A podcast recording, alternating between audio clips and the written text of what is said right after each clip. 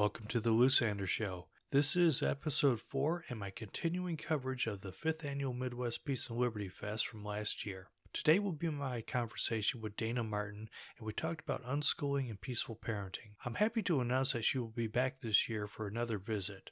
I'm hoping their travel goes better than last year. She had some delays with her flight and wound up arriving around 5 in the morning. She still gave her presentation, was able to talk to attendees, and sat down with me for this interview. I've included the links to, to her website, YouTube channel, and to the video presentation in the show notes. There is a bit of background noise in this interview, and I wasn't able to take it out, but that's how things go when recording at a festival, which, by the way, is right around the corner and will be held at the Circle Pine Center in Delton, Michigan, just outside of Kalamazoo, from Thursday, June 21st through Monday, June 25th. Scheduled speakers include Scott Horton of antiwar.com, Brett Veinotte of the School Sucks podcast. I've already mentioned that Dayna will be back. CJ Killmer of the Dangerous History podcast will be returning. Also returning will be Nick Hazelton, Jim Cunningham, and Ole, who will be coming in from Indonesia, and newbies will include Luis Fernando Mises and Derrick Broze. Aside from these great presentations, there will be the usual outdoor activities. There is a lake out there, so there's going to be swimming down at the beach. I believe there's some canoes that are available. There's plenty of trails for going hiking and biking and all sorts of different stuff. There will be the bonfire pit,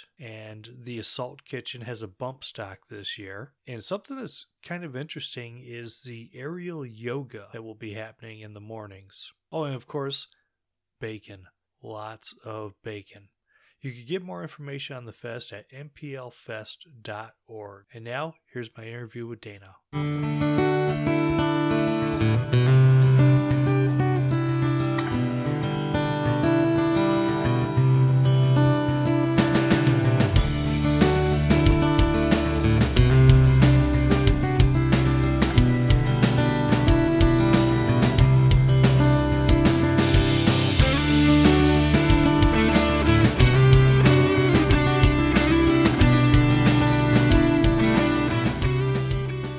I'm here with Dayna Martin. She's a radical unschooling advocate and a mom of four, and she just gave her presentation at the Midwest Peace and Liberty Fest just a little while ago. Uh, welcome to Michigan, Dayna, and thanks for coming on the show. Thank you so much for having me. It's been such a great time so far. I love it. I was able to catch part of your presentation. I, I could ask you a million questions and, and, and, just talk to you for like hours on end because I'm really fascinated by the uh, unschooling and the peaceful parenting and the non authoritarian style parenting. And I don't have children, but I'm, I'm fascinated by it. And I, it's, it's just really amazing because it's very contradictory to what we are brought up to believe. Probably all around the world, everything is based upon an authoritarian system. And, and then just the different hierarchies of you have the, you have the teacher at school. And I, and I remember when I was in elementary school, the first time I saw the teacher at, at like the grocery store, it's like, what are you doing outside the school? You live there. What are you doing out? How did you come into the radical unschooling and peaceful parenting and everything else? Well, it's not something I, I planned on. It happened really naturally and organically after I had my first child. Everybody was telling me, giving me parenting advice, telling me not to hold him too much, to not pick him up when he cries,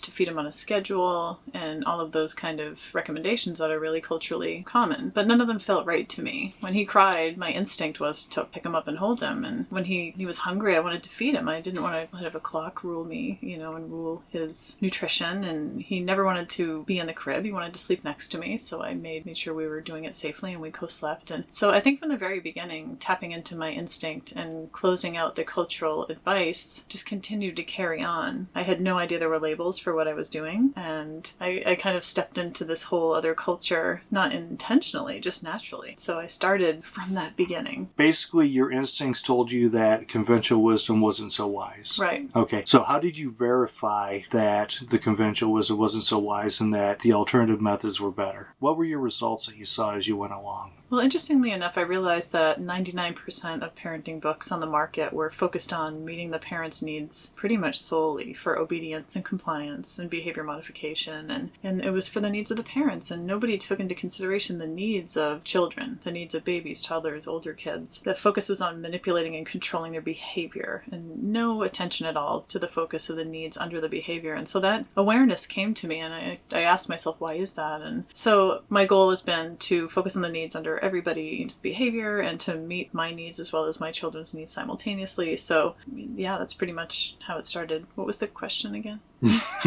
Keep in mind, guys, if anyone's listening, I am so tired. It was like such an amazingly busy day, but oh yeah, you you had sleep. a you had a travel nightmare. Yeah, the question was about when, when did you realize that the alternative methods were the were the better way to do it? What Just were the results that yeah. you saw? My son, you know, my children, their happiness, their contentment, they were thriving health wise. They didn't have the emotional issues that I saw in a lot of other kids and that I was told were really normal.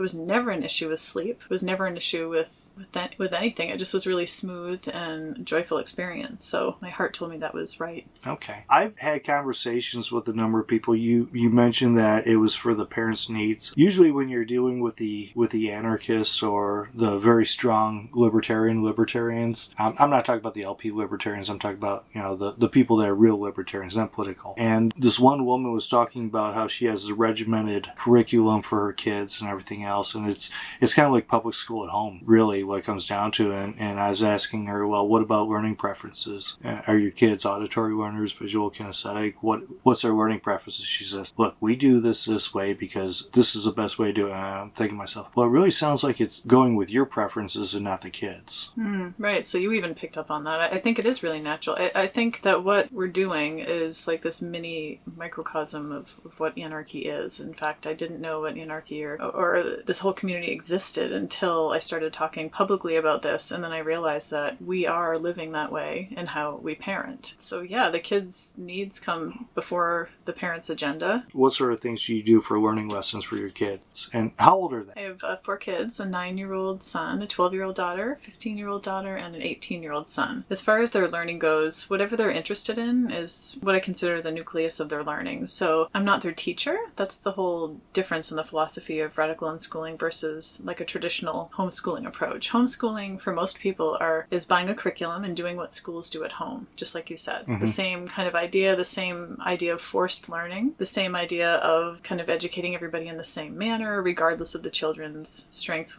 weaknesses, learning styles, and so forth. This is completely different because it's based on the internal motivation of the learner. And to me, forced learning isn't freedom. Like if somebody was to try to force you to learn something right now that you had no interest in, it would be completely against your human rights to try to force you to do that through manipulation. And people don't don't see that when it, when it comes to children. So the way that they learn is is whatever they're interested in. And i'll bring as many resources into their lives as possible to learn and grow from. I look at myself as their learning facilitator. So it's a pretty hands-on approach. If they're into something i'll find mentors or you know find different opportunities whether it's travel or experiences or books or something online or even documentaries. So it takes a lot of research. But I think back to when I was younger, there was a, and this is before cable, by the way, there was a documentary on TV. It was a science type thing, uh, space, and I wasn't really interested in watching it. I liked the subject and I found the subject to be interesting, but my, my father had forced me to sit down and watch it. And I don't think I saw any of it because I spent the whole time being angry about being forced to sit down and watch this documentary that had my dad said, "Hey, you know, let, us watch this. This looks like it's going to be pretty cool," you know, I probably would have done it. And I, I, guess I don't know that there was rebellion on my part, but it was most certainly uh, a, a, rejection of it. Oh. So I, I don't really know what the motivation on that was. But if you take your kids out to like the park or something like that, what are the type of lessons that you do there? Because learning is everywhere. Well, learning is like breathing. I mean, it's really natural to kids. It's really natural to all humans. So there's no like formal lessons, but they do learn as a side effect of being there. For example, like depending upon what their individual interests are, well, I might guide the day based on those. But it's a mutual decision as a family, like what we're going to go do, touching on everybody's needs. So yeah, I have a friend that when she takes her kids to the park, they'll look at different leaves and stuff like that, learn how to identify them. Yeah, when the and, kids were younger, yeah, I did that kind of thing all the time. Like I remember we did like flower dissection. We picked whatever flowers were there, and we had tweezers, and we'd pick them apart and look at them with fine glasses and stuff. But they're they're older now, so it's mm-hmm. a little bit different. They're kind of sick of the park. They want to either go to the mall or, well, my daughters, it's a lot different now that they're older, for sure. Yeah. Well, when you go to the mall, you can see all sorts of strange life forms there. right. But I, the, the park is a real good example, or even a camping trip, because it's edutainment, education, Yeah. and entertainment at the same time. Totally. And I, I think that kids learn a lot better when they're enjoying themselves. I know that I do, even as an Mhm. adult. Although, as an adult, I've become somewhat responsible enough to where if I have to learn something that I'm not really enthused about, I'll knuckle down and do it because I know that I need to. Where when I was a kid, I would have fought tooth and nail on it. You mentioned in your discussion earlier about uh, rules and how rules don't really solve problems, and in many cases they create problems. And you had a really interesting approach to dealing with one of your kids playing with fire or wanting to play with fire. Could you share that with us, please? Yeah, certainly. One thing I shared in regards to the rules is I was saying that rules in a family or with your children, rules are a replacement for being there. That what real engagement takes in keeping your kids safe is your presence. So when you give a rule that you shouldn't play with fire, it's not you're putting your child in total danger because they want their freedom and that's going to be the driving force. And if you can try to control them, they're going to be angry and they're going to do it anyway. And dangerous things can happen because they're going, they're having the need for it. They will find a way. So by saying yes more often, it's much safer. It's much more a connected experience with you and your child, and you're opening them up just for so many opportunities in life by saying yes. So um, my son Devin, when he was around three or four, he wanted to play with fire. He wanted to check it out and light matches and light lighters, and he just had this growing interest. So He, he had a very strong curiosity, and as we've already stated, and as every parent out there knows, kids will act on curiosity. Completely. Well, nature wants them to.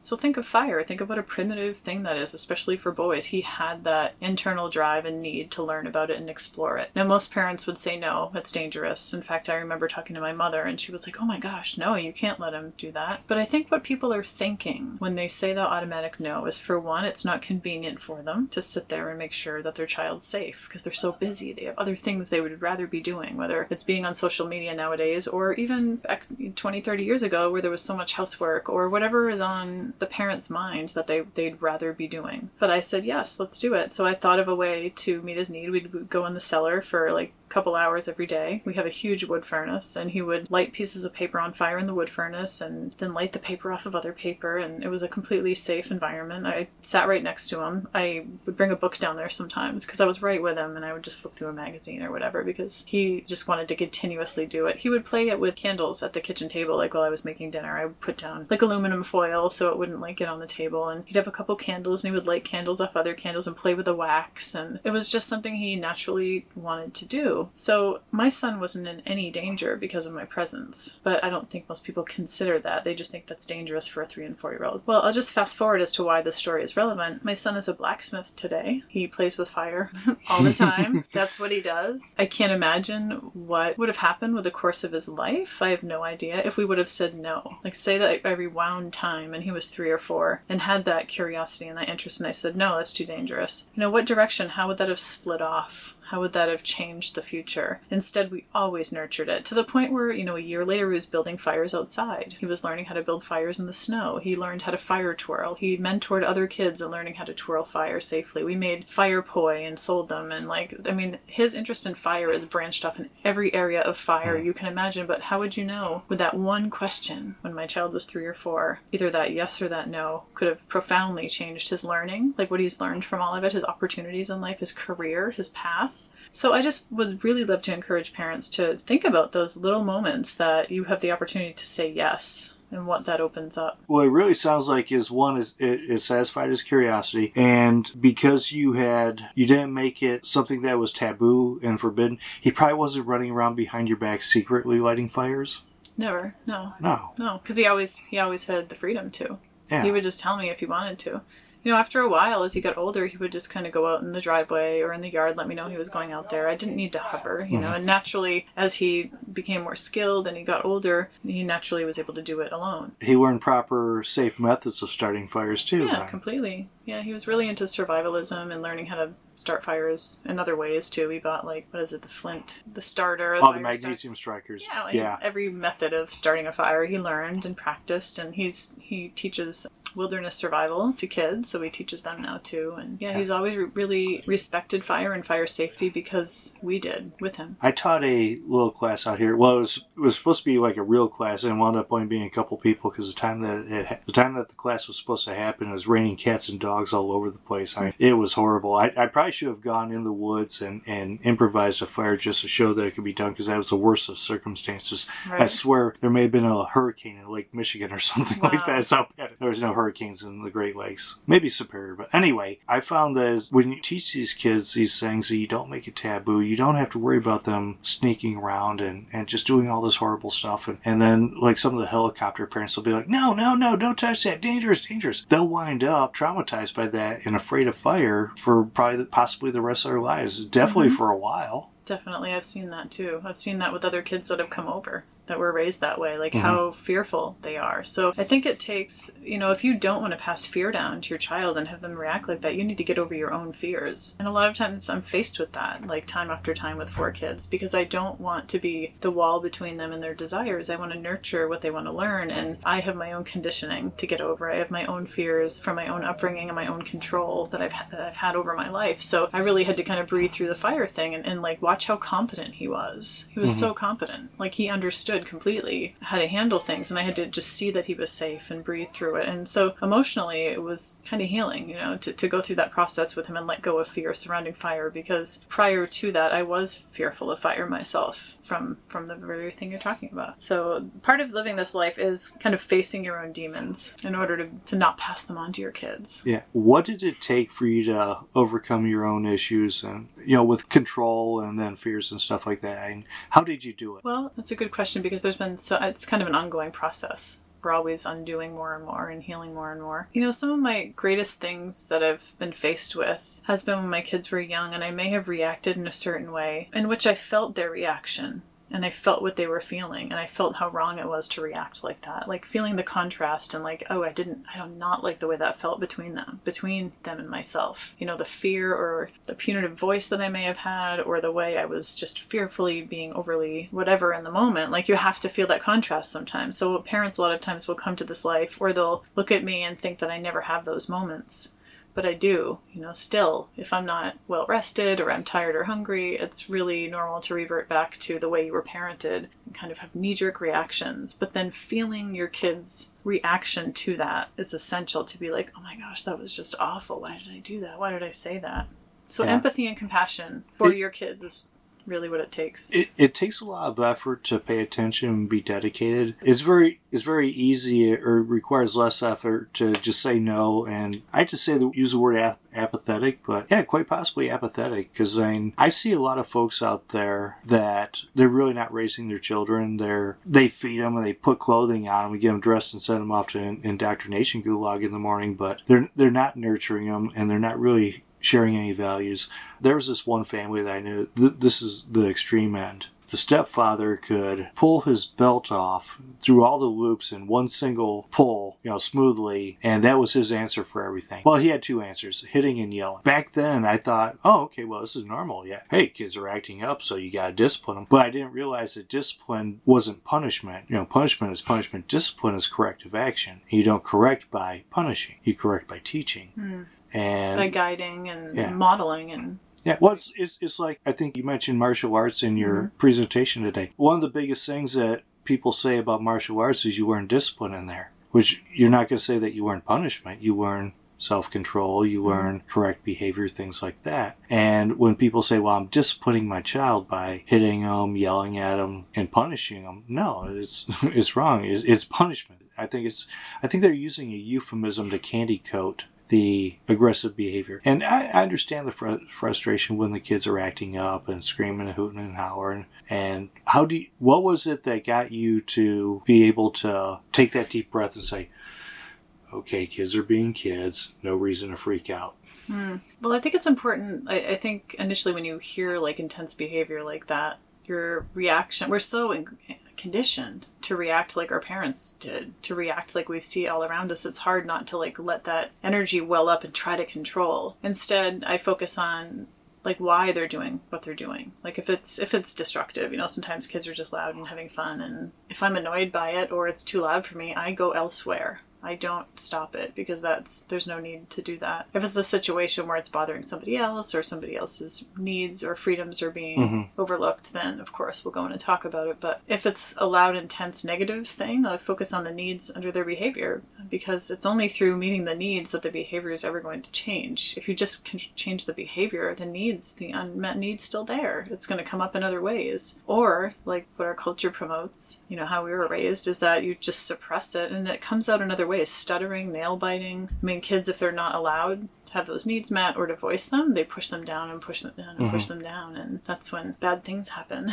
that a lot of us have experienced. Yeah. So you've spoken here at Midwest Peace and Liberty Fest, and, and like I said, we're very happy to have you here. Uh, I was one of the organizers for this. I just do like publicity and everything, but uh, the discussion was very positive about you coming out here. And you've spoken at Anarchapulco. Have you done PorcFest also? I haven't. And Oh, you haven't? The funny thing is, it's only 45 minutes from where I live. Like, Oh, wow. I live in New Hampshire, but I've never been because I'm always speaking somewhere else during that time. So you do a lot of you do liberty oriented events, obviously. Yeah. What about for the the regular Joe Six Pack and, and his wife Mary McDonald's? You know, are, are you are you speaking to them out at like the local club or whatever? No, I mean, I just through um, mainstream media, through Okay. the TV spots that we've done, we reach millions of people that way. Our family was on Dr. Phil. We were filmed Oh, really? By, yeah, or we were filmed by Oprah. We were on ABC's Wife Swap. We've been on Nightline. We've been on the Jeff Probst Show, the Bethenny Show. So mainstream media, yes, it's how we reach. Okay. And how's the response been to that?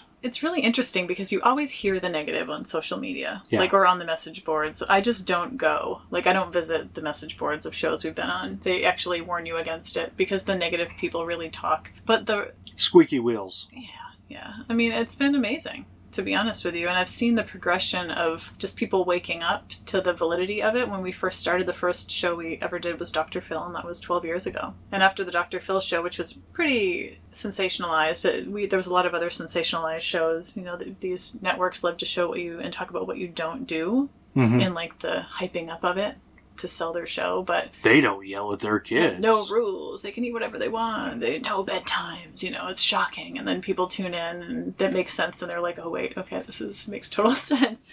Overwhelmingly positive. Like I just always, always say yes. I don't think I've been invited to speak somewhere or invited on a television program or any interview that I've ever said no. I don't care the response. I don't mean that in a negative way. I just mean my role is to convey it, and it's not my business how people respond to it. I just the people that want to learn more will find mm-hmm. me and come to me and then there's more opportunities i mean after dr phil the message boards went on for like two and a half years it was the longest running dr phil message board after any show ever Oh wow. I don't know if that's since this new girl maybe that remember the girl that was on there that 13 Oh, Cash Me Outside. yeah that, that Oh. she may have may have beat i'm sure show wise with the with that it's been great yeah and i'll keep saying yes And you get contacted by people. They send you emails thanking you for enlightening them and saying, "Oh my God, I was so surprised. I didn't think this was going to happen." Because I, I grew up in with an authoritarian mindset, authoritarian environment. My my father, for him, yelling was a, a way of solving problems and mm-hmm. getting angry, and I really didn't like it. And, as as as I was thinking, as I was changing my mindset in a lot of different things, and really the unschooling and peaceful parenting thing has only started to make sense to me in the past handful of years to where I, you know, like I said, I was rethinking my beliefs and it's like, well, yeah, it probably doesn't do too well because one, people don't just bow down to authority, believe it or not. They, they are slightly rebellious. As individuals in, in groups, I think there's a lot of groupthink and a lot of group obedience, and it's obedience in certain different in certain situations. But I just started rethinking it, and everything the pieces started falling into place and making sense. And and I thought back to learning preferences and all these different things. It's like, holy cow, I've been doing it wrong all this time, and I was able to accept that. You have a book out. i do it's called radical unschooling a revolution has begun you can get it on Amazon or any other bookstore. Okay. You can buy it through my website, and what is your website? daynamartin.com. That's D A Y N A M A R T I N. And our family also has a YouTube channel, and the YouTube channel is called The Sparkling Martins. So don't forget the the at the beginning, The Sparkling Martins. So we have videos where you could check out just what our family does and how we live on a day to day life just to get an idea. You showed a video clip at the, at your presentation. Is that on there too? Yeah, actually, I have a whole playlist called The Radical Unschooling Revolution, and it has all of our TV interviews. The wife swap episode keeps getting pulled down, which is really interesting. Because of copyright or Um, something? yeah, ABC keeps pulling it, so I'm sure that's So- why. And new people keep uploading it, and it keeps getting pulled. So Do you know of a place where people can find it? Because I mean, I that sounds really interesting. it was a crazy experience. It's I think it's on Hulu Plus, so I Oh. think you have to pay for it to watch it. But yeah. Okay. W- what can you tell us about the wife swap thing? I, yeah, I I don't really know much about the show. I haven't owned a TV until just recently for Mhm. many years. I've never seen that show. it's kind of crazy. they contacted me at like ten at night as um casting Get over here right now. well, they just said we really think you'd be great for the show, and I said, well, I need to talk it over with my family because we live in a partnership-based paradigm. So I'm not making the decision for my children. Like it was mm-hmm. really important to me that they made their own decision to be on anything with TV. That's important for us that they want to, and they all agreed. And the money that we got paid, we split with them equally for the show. But it was they were with us for a whole week filming, total of about 24 hours of film um, when they only aired 20 minutes of each side. So I got flown to San Diego, and the mother got flown from San Diego to my house. And she was really authoritarian, Marine husband, like complete opposite. And they just try to live life like you do, and then they enforce their rules. And my family was like, no way. And the lady ended up leaving. Oh wow. Yeah, it was. She left. She would not complete the show because our. And it wasn't like in any negative way. It's just my kids were like, we we have rights, and it's not going to happen. I guess I'm more curious about how the other kids responded to you. Oh my god, in. they love me. We Yeah. they were the sweetest, most amazing kids I've ever met. We all cried when I had to leave So, what was the dynamic that that you guys got along so well? because I listened to them and they had freedom. The the first rule when I got there, because you have to kind of lay out your rules, you know, just for TV's sake, which was weird because I the first rule was that there were no rules, and the kids were just like yay and happy and.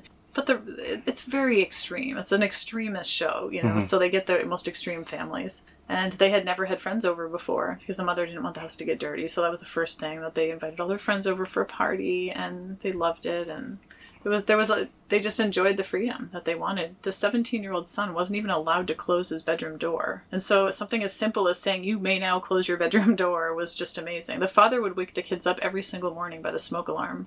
Like with a outside of their room. So I mean, I'm talking really extreme. Yeah, yeah. So it wasn't that hard to get rid of. psychotic. Exactly. So the kids were thrilled just to have normality and freedom. Okay. Yeah. Now, was the husband there? Yeah. What was his reaction to this? I want. I want to see this episode now. I'm gonna. I'm gonna get Hulu or sign up for it or something like that. Yeah, his he was he was really passive because the wife was the really controlling, domineering one. So they had the producers really had to coax him and I, and I'm really peaceful. And so I think the hardest thing for the show, pretty like like my husband and this lady Cindy, they went at it like it was perfect TV. You know, my, they, it was like a dream. They had no problem with footage, but they really had to sit me and the husband Andre down and say, "You guys are both really getting along too well. There's no drama, so we need to kind of really have you push. This is your opportunity to push how you feel for TV." And that was the only coaxing that I had, and I understood like th- this is what we signed on for. You know, we signed a 500 page contract to be on the show. Oh God. Yeah, it was crazy. Psychological evaluations, blood tests, you name it. Oh Um, wow. It's a, it's a big deal. It was six months worth of stuff to actually from six months when they hire you to be on. You're you're working for ABC, and so they're they have to do tons of background stuff. And because he and I liked each other, like you know how you just like hang out with somebody and you like Mhm. them. Like Yeah. even though we had differences, we both had the mindset of respecting it. So I just had to, and it was what was authentic was our feelings were authentic. We just had to kind of pull them out a little bit more because we're both introverts, and so she they just encouraged us to be more vocal, and so we did. A public speaking introvert. I know, isn't that weird? like, well, that's the weird thing. It's like, okay, so that's a perfect example. In school, I hated oral reports. I thought that I sucked at everything like that. But what I sucked at was like doing reports on things I had no interest in. Mhm. That was the that was what sucked. And the whole time I internalized it and thought it was me. And so speaking about what I'm passionate about changes everything. I would have been so successful if I could have, you know, in school, if I could have been able to have freedom to share with what I wanted to. Anyway, so Yeah. yeah. I, I had similar experience in school. I was I was really good with uh, reading, spelling, writing, language, things like that. Horrible at math and science and, and everything, and I just really dreaded it. And then also there were times where we had very dry, boring teachers and things like history that I should have found interesting. I had very little to no interest in. Yeah, it just wasn't it wasn't working for me, and I probably would have done a lot better in school had I been a lot more interested in these things, or had I been engaged. Right, or having a teacher that's really passionate about what they're talking about can really help a child become interested in something. Mhm. So there's so many factors there. Do you know if there was any changes with the family that you went to visit after, you left, or did I don't know. or They, they they you don't contact each other after, so there was no contact. So I don't have any any idea if there were any lasting changes. That's kind of how the show ends, is they have you share from each family share what they learned. Mhm. Um, one of the things that I did was the house was really like spotless, immaculate, and I mean our house was clean too, but in a different way.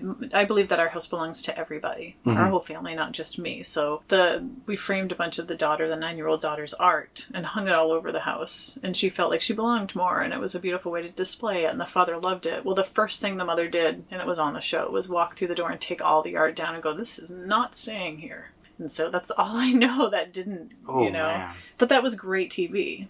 So keep in mind what you're watching is, although it's authentic in the script, you're you're definitely encouraged to focus on certain things Mhm. at a time when you're filming for the sake of the crew. And but it was a great great life experience. For my, my kids learned so much through it. I mean, they learned. They the crew let them record. They held these huge cameras and they learned so much about TV. It was really cool. So another learning experience outside the classroom. Exactly. And they were interested in it authentically. They learned so much through all the TV stuff that we've done because these crews come into our house and you see that they're real people and you talk to them and you connect with them. And the sound guy for Wife Swap was at our house for a week and they were having so much fun behind the scenes and they out they filmed on Halloween so the whole crew came dressed up and it was just neat neat experience. That's cool. Well, I want to thank you for coming on the show. And I really want to thank you for coming out here to Michigan to the Midwest Peace and Liberty Fest. Hopefully, you'll be able to get back out here. Hopefully, I'll be able to chat with you sometime in the future uh, when you're a little bit better rested and haven't gone through travel shock and Right. fatigue and, and everything else. Is there anything that you want to end with on closing remarks? I just want people to really think about the fact that children are discriminated in our culture, discriminated against, that children's needs matter as much as the adults' needs. And when you can focus on the needs under the behavior instead of just trying to control behavior, it changes everything. It changes your relationship, it changes the kid's behavior as a side effect. Not that that's the goal, but it does happen when you care enough to take the time. Also, being present with your children is so important as opposed to putting just rules out there and saying, obey this and comply to this or you'll be punished. That's lazy parenting. It is. It's hands-off approach that doesn't work. Being present with your children to ensure their safety and so they grow and learn is is a lot of work and not every parent wants to do it, but I'll tell you huge huge difference in the long-term results of taking the time now and investing in that because your relationship with your kids and how strong of a foundation you can build when you have influence in your family and your kids aren't being controlled by you they trust you you have influence in their lives positive influence that they believe what you say you're not the wall between them and their desires and that changes their entire life experience. So assume positive intent from your kids and when you model that they will pick that up and they'll do the same. So thank you so much for having me this was fun i'm glad i got through it and didn't fall asleep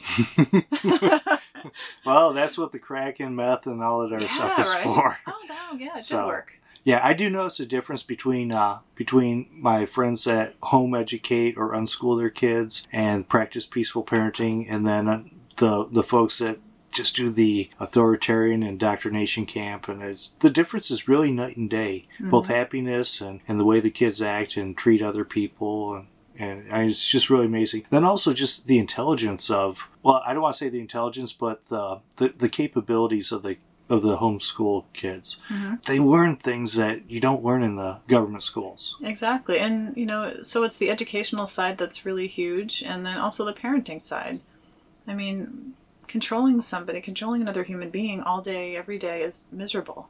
It's not a joyful way to parent. And so people say parenting is so hard, and it's because it's a miserable role that you've been trained to train your kids, you know, to, to, to live like. So you've been trained to parent the way that you do. And when you let go of all that, and even though it's more time and more effort and more work to be present, it's joyful. And that by nature is what we're meant to do and be is parenting is supposed to be joyful. It's not meant to suck and be drudgery. It's so that's Yeah. we'll end on that. This, th- yeah, it's a great payoff. So once again, thanks for coming out to Michigan, and thanks for coming on the show. And I look forward to talking to you down the road. Thank you. I hope you've enjoyed this interview. And if you have, please consider sharing this on social media with your friends, family members, and complete strangers. Tell everybody. For more information on the fest, go to mplfest.org. That's Mike Papa Lima Fest.org. And for more of my stuff, go to lysandershow.com.